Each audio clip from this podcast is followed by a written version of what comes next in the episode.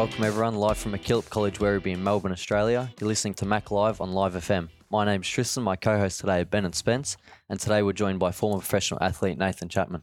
How you been, Nathan? good, going really well. Yourself? Yeah, not bad. I just wanted to ask, what made you get into football?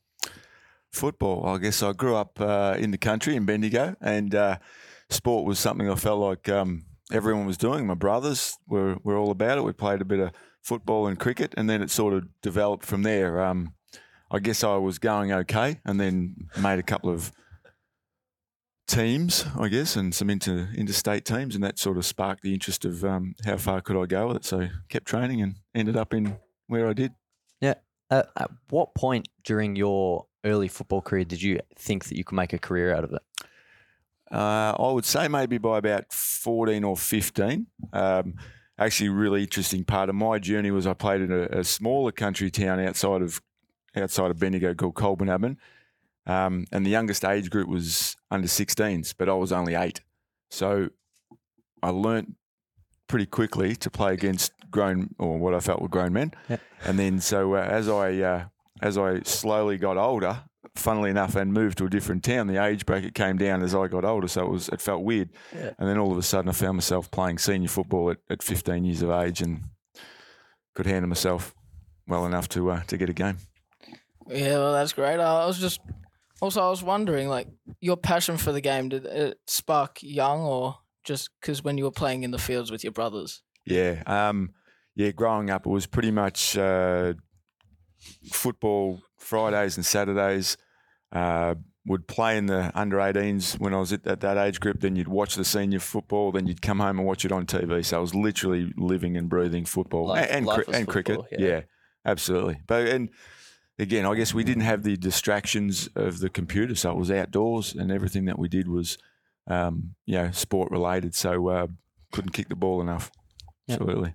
As it got closer to the draft, did you were you expecting to be drafted? Did you like speak to any clubs or did they come to you? Yeah, had a few conversations with some clubs, uh, and I guess I was I was fortunate enough to talk to the teams that were uh, going to pick early. Uh, I had a, had a chat with West Coast Eagles; they had the number one pick, um, and also Brisbane won number two. So uh, uh, West Coast spoke to them, and they seemed to think that they were going to uh, build me up over a couple of seasons, um, and I felt like at the time I just wanted to play. So um, having a chat with Brisbane, who had the number two pick, that sort of allowed me to say, hey, this is sort of somewhere I wanted to go.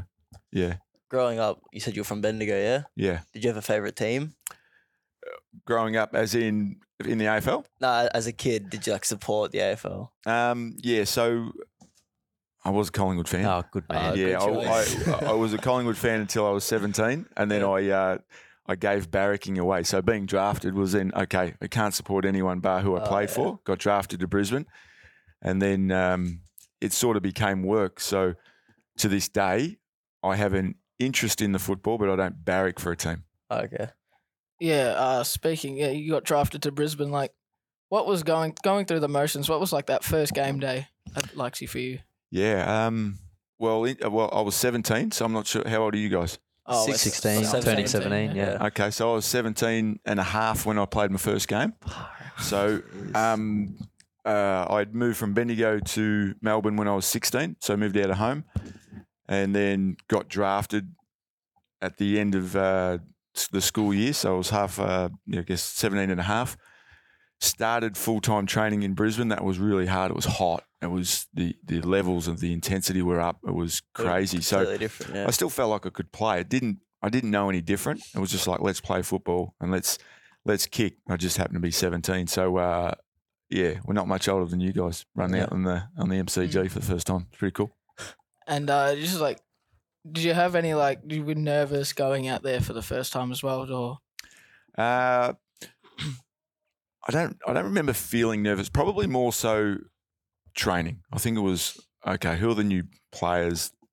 Meeting new people, understanding the professional nature that you need to, you know, training levels you need to be at. I think that's the game side seemed easy, um, but it was more, yeah, more being around the environment and and knowing that I was, you know, worthy of getting a game was probably where I was more nervous.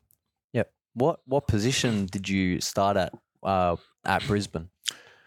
Uh, started fullback. Yep. Sort of in the back line. Uh, I grew up playing on ball. Um, so I had a yeah, and Yeah. then had a bit of a, I guess a, I had a, a couple of games there in an interstate team, and they put me at fullback, and I did all right. So Yeah. all of a sudden, I was recognised as being okay to play there. So that's where I went to. Obviously, in that era, there was a few big key forwards going around. Who were who were some of the, the better players you ever played on? Okay, so uh, some of these names you may or may not remember. So uh, round three, I played on a guy called Peter Sumich. He was a massive forward for West Coast. Yeah. Uh, round four, which is my uh, sort of my fourth game, I played on Gary Ablett Senior. Oh, Four, God. fourth game in the AFL, and you're Yeah. Gary Ablett Yeah, and it sort of went from there. It was Tony Lockett. It was Jason Dunstall. It was again some of these names are crazy in an e- in an era where they were kicking 14 and 15 goals a game. I think Gary Ablett he kicked six on me, and um, that year I think he might have kicked 135 goals for the year. So it was, and we were my first year in Brisbane was was interesting, and we we called ourselves the Bad News Bears. It's like there's a Ralph might remember the, the old Bad Bad News Bears baseball and the American TV show, but um, we were still trying to gel as a, a unit, so we were getting Yeah. beaten, you know, by 60, 70, 80 points um, in our first year. We came good after that, but yeah, she was a pretty tough first year. Yeah, can I ask, like, when you got given the assignment of players like, you know, Tony Lockett, Gary Ablett Senior, what was going through your head at the time? Like, it's, it's a big thing. Yeah. Um, well, my coach had just said um, at the time, like it was like I, I took it as a challenge, and I guess you can't you can't lose in those challenges. It was not necessarily going to win or. or actually, it wasn't going to be as if it would win or lose the game for us. However, when I played on Gary Ablett, they won by a point and he kicked six. Oh. So it doesn't always work out that way. But I just knew the experience I was going to get, and if I gave it everything, that it was going to be okay. And uh, and the coach had basically said, you know, at the time, given our structure of our team, you were the best option for that. And um, Robert Walls was my coach, and he'd sort of he'd drafted Justin Leppitsch at the same time, and we had a, a young team, and it was more about um, let's get the games and the knowledge into these young guys, and let's hope that in four or five years, that's when you know it all all sort of breaks out into premierships, which Yeah. it, which it did. Had a great great team that sort of built off that and that model. Uh, for anyone just tuning in, you're listening to Mac Live on Live FM from MacKillop College, Werribee, Melbourne, Australia. I'm Tristan. I'm joined by Ben, Spence, and our guest Nathan Chapman. You obviously played in a in an era with a lot of superstars in in the AFL. Who was some of your teammates that really stood out? Um, okay, so there was, I guess, there's two, there's two fields of that. There's the older era that played for Brisbane. Um, in in my team, we had Roger Merrett. Roger played probably 300 games, you know, for Essendon, and then Brisbane. We had Alastair Lynch, massive forward for uh, Fitzroy before we merged um, with Brisbane. There was uh, Michael McLean again. His so Richard Champions had some great.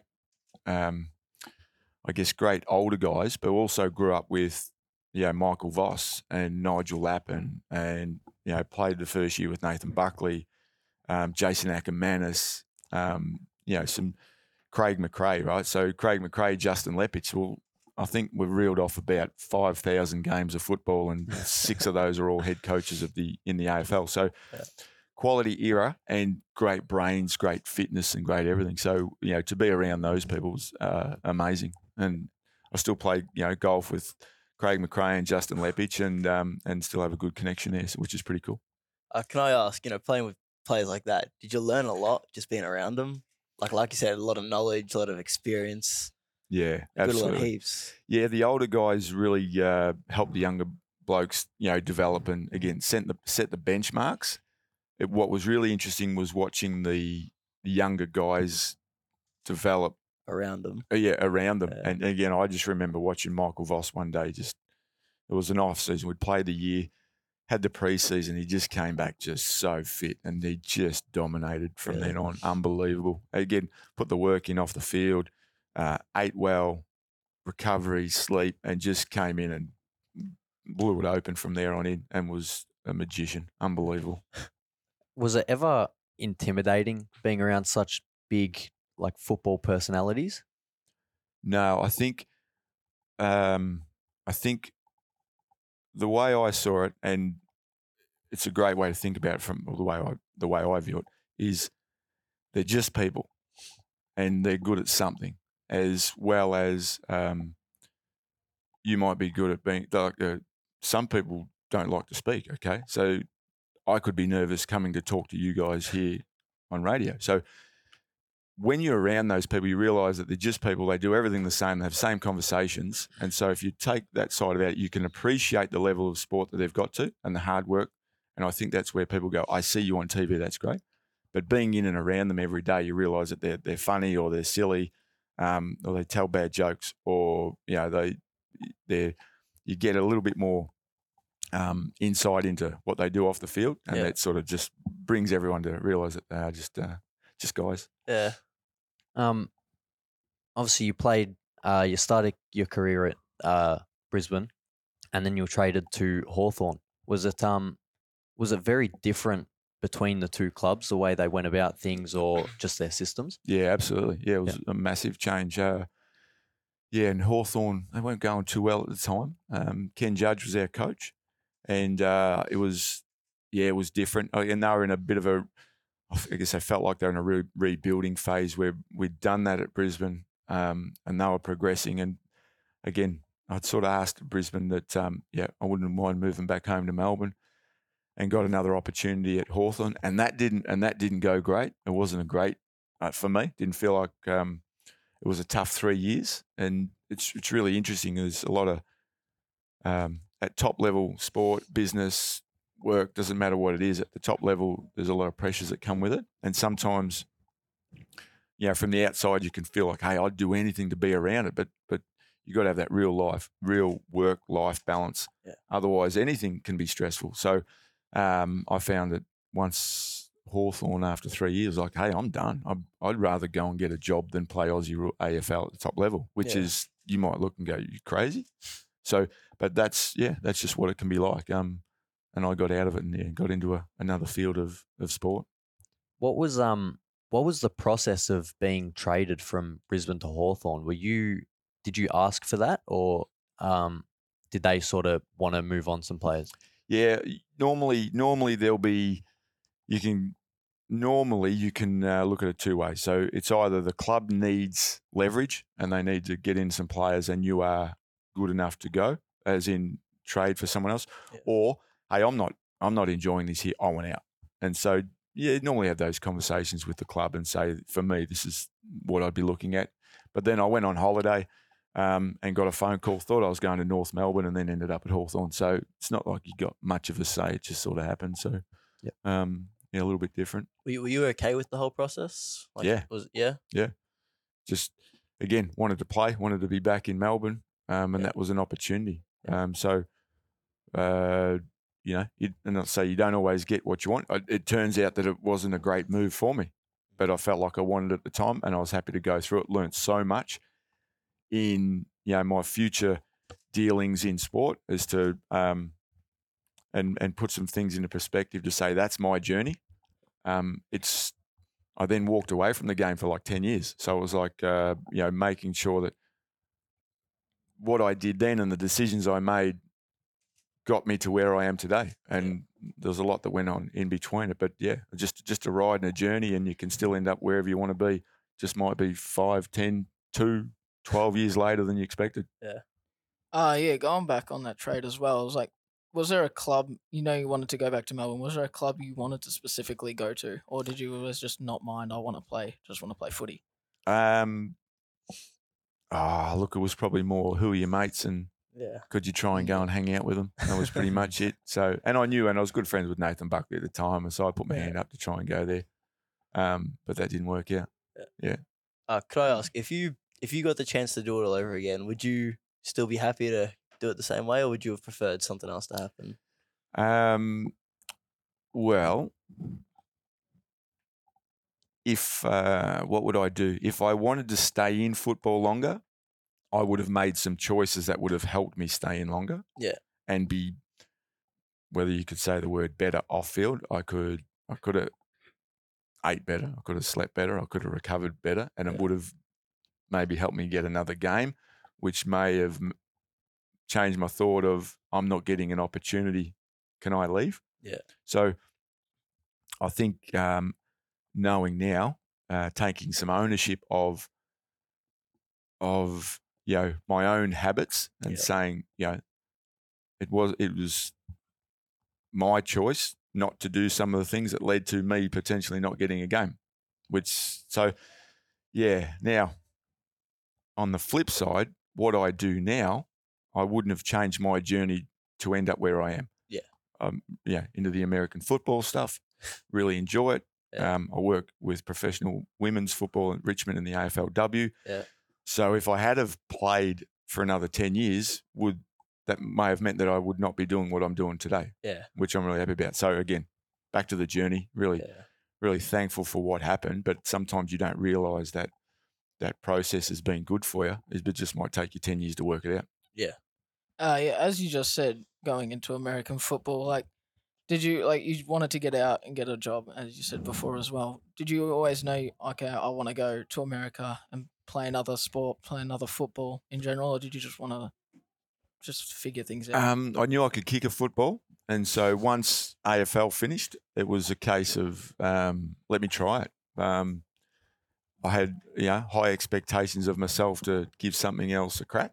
And again, having a chance to to get back to a professional level said, okay, this is what I've learnt from from the AFL, whether you call it successful or a failure at not of you know finishing the way I did. It was like, how do I be better if I got an up, another opportunity? So I, I put everything into the American football um, Yeah. and chased that, and so much so that my training habits then were, I was practicing four nights a week, uh, kicking a football, and I did that for three years nonstop without even knowing anyone in America. So the dedication for what I needed change in my own mind, and then I'd put the processes in to say, if I'm going to be great at this, this is what I'll need to do, and then uh, opportunity came. Were the cultures between Australian sports and American sports very different? Yeah, massive, massive difference. Yeah. So the on the American football sense, you um, there's a lot of individuals playing their role for the team success, and uh, now that's not unlike AFL. Yeah. But um, you've got to do your job really well. Otherwise, they can just trade you in week in, week out. You can be come in today, play a game. We can sack you tomorrow. So you really have to look after yourself. And if you look after yourself, you help the team, and then they keep you. And um, their their their year is is used to watching hundred people be on their roster go down to fifty or fifty eight, and then it's just let's get ten new ones. Let's sack ten next week. Let's sack ten. Let's get ten new ones, and it's so this cycle of just in out in out is um yeah interesting to watch because um you're always looking over your shoulder, literally watching walking into the change rooms and seeing whether your name's on the locker. Like that was your daily. Um, uh, okay, I can put my bag down because my name's still there. So yeah, it's literally that. Uh, can I ask? So you said earlier your dedication was like your biggest kind of thing. I've heard a lot of things just in sport in general that obsession beats talent. What are your thoughts on that? Uh, oh, there's going to be a balance, right? You can be obsessed but not very good, right? So you can be good, but you've got to have the dedication to, to sort of match with that. So the, um, I think to get to that, you know, to get to the level you want to, if you've got any, I guess, um, plans on making, it doesn't have to be the AFL. It can be the local senior team. It can Yeah. be wherever you want to play. If you're not there, you're going to need the dedication. The talent's going to get you so far, but then the the dedication and that's going to be the next part that takes you to, um, you know, I guess to reach your goals. So uh, it's a combination of both. But you're going to have to have talent if you want to be picked in in any Yeah. team. Yeah. Of course. Uh, well, we're coming to the end of our interview today. It's pretty much all we've got time for. Um, thank you for tuning in to Mac Live from MacKillop College. I'm Tristan. I've been co hosting with Ben and Spence, and we've had Nathan Chapman here as a guest. Thank you very much. Thanks, gents. Thank you for Wonderful. coming. Thank you.